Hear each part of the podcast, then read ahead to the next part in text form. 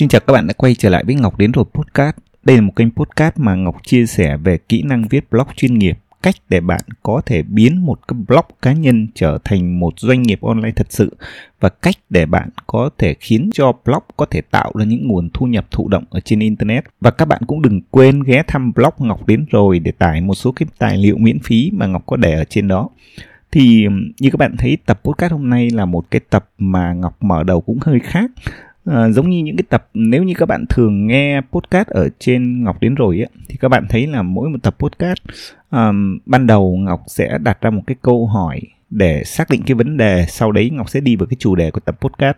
Tập podcast ngày hôm nay thì Ngọc uh, mở đầu bằng một cái đoạn giới thiệu uh, kênh podcast của mình. Thường là cái đoạn này sẽ để ở cái đoạn giữa giữa cơ. Um, thì cái kiểu format nó sẽ khác một chút và các bạn cũng sẽ thấy là Ờ, cái tập podcast này thực ra ngọc cũng không có chủ đề gì cụ thể cho nên ngọc phải mở đầu như thế. À, lý do tại sao? Bởi vì à, thực ra có một cái câu chuyện như thế này. Ở trong hai ba tuần vừa qua thì ngọc không làm được tập podcast nào cả. Và hai ba tuần vừa qua cũng là cái thời gian mà ngọc thử xem là mình có thể ngưng học tập và ngưng làm việc thì có sao không? Có xảy ra vấn đề gì không? Đây là một cái uh, cuộc thử nghiệm nhỏ nhỏ mà sau khi Ngọc nhận ra là à hình như là trong 7 năm qua mình ờ, đã học tập, mình đã làm việc uh, có vẻ như là không ngừng nghỉ. Cách đây hai ba tuần thì Ngọc nhận ra là hình như là mình đang rơi vào cái trạng thái kiểu như over về các cái việc là học tập, làm việc. Um, không biết tại sao có cái cảm giác như vậy nhưng mà giống như kiểu là nhờ tĩnh tâm lại một chút và suy nghĩ thì thấy là không biết là mình cứ rơi vào cái trạng thái là cứ liên tục học học những cái kiến thức mà mình thích uh, bằng cách là liên tục ừ, đọc những cái bài viết ở trên những cái blog khác này uh, liên tục xem những cái video uh, liên tục giống như cái uh, mô tả như thế nào để các bạn thấy nhỉ? Tức là giống ở nhà đi mình mô tả như như này các bạn sẽ dễ hình dung ra này.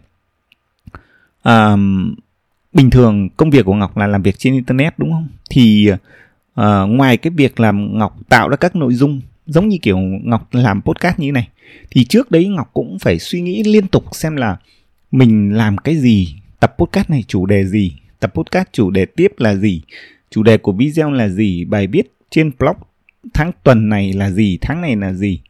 Uh, liên tục suy nghĩ đấy là một cái mảng giống như kiểu khiến cho mình liên tục học hỏi, liên tục phải suy nghĩ để tạo ra nội dung. Và cái cảm giác của ngọc là nếu như mà tuần này không có một tập podcast, tuần này không có một bài viết, tuần này không có một cái video, thì nó giống như kiểu một cái áp lực vô hình nào đó đó. Giống như kiểu trong 7 năm qua mình đã liên tục tạo ra những nội dung theo cái lịch trình như vậy. Nếu mà bây giờ không có thì một cái cảm giác thiếu Ờ, giống như kiểu mình bị có trách nhiệm với việc phải tạo nội dung như vậy. Đó là một điều mà ngọc nhận ra được. Cái điều thứ hai là song song theo với việc tạo nội dung của mình thì ngọc uh, học hỏi. Và những cái kiến thức học nhiều nhất là những cái kiến thức về online marketing. Mà các bạn biết là uh, online marketing nó thay đổi liên tục. Thậm chí là theo ngày theo giờ luôn chứ không phải theo tháng theo năm thế là cái công việc của mình cũng làm trong cái lĩnh vực này cho nên là nó bắt buộc nó khiến cho mình cứ phải học hỏi liên tục.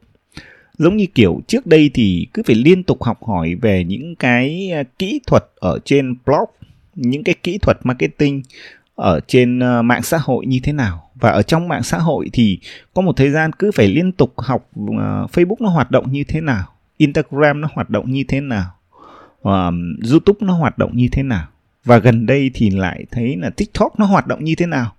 Và ngọc cứ vậy cứ phải liên tục liên tục học tập. À, rồi bên cạnh cái mảng về online marketing thì mình lại thích những cái nội dung khác ví dụ như những cái kiến thức về tài chính chẳng hạn.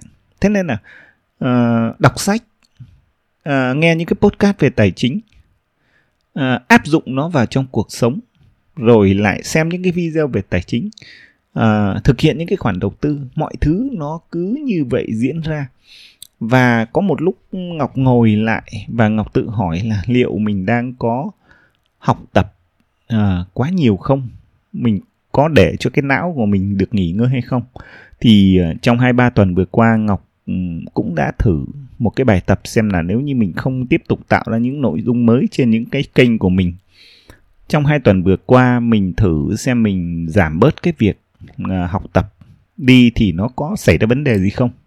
Thì hoàn toàn kết quả cho thấy là lúc đầu thì cảm giác nó cũng hơi kỳ kỳ.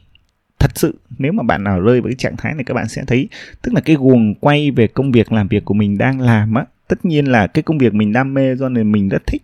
Thế nhưng mà có một lúc nào đó mình nhận ra là à hình như cái não của mình nó đang hoạt động quá nhiều và lúc đầu mà mình làm cho nó nghỉ ngơi cũng không dễ tại vì nó đang quen cái nếp um, sinh hoạt như vậy rồi. Thế nhưng mà bắt đầu từ ờ, khoảng hai ba tuần sau thì thấy ô um, mọi thứ nó cũng không sao cả. À, tuần này mình chưa ra được một tập podcast cũng không xảy ra vấn đề gì quá lớn. Tập này tuần này chưa tạo được một video uh, nó cũng không xảy ra một cái vấn đề gì to tát cả à, chưa viết được một bài viết trên blog cũng không sao cả. Các bạn vẫn đang đọc đang xem đang nghe những cái nội dung trước đây mình tạo ra. Do vậy là mình không cần phải áp lực quá như vậy. À, thế thì ở đây nó à, xảy ra một cái vấn đề là ngọc nghĩ là đến một cái thời gian nào đó khi nào mà các bạn làm việc toàn thời gian ở trên internet ấy hoặc là trong lĩnh vực nào đó mà đặc biệt là trong cái mảng của các bạn mà giống như kiểu là mình có một cái chút ảnh hưởng uh, trong một cái cộng đồng nhỏ nhỏ thôi uh, giống như kiểu mình có một cái blog hoặc là mình có một cái tài khoản Facebook nhiều người theo dõi hay là mình có một kênh YouTube mà có uh, 10.000, 20.000 người theo dõi ờ, hoặc là một kênh TikTok cũng như vậy. Tức là cái áp lực mà nó khiến cho mình phải liên tục tạo ra những cái nội dung, liên tục phải sáng tạo và có thể đến lúc nào đó uh, nó sẽ bào mòn cái uh, cái trí não, cái sức lực của mình.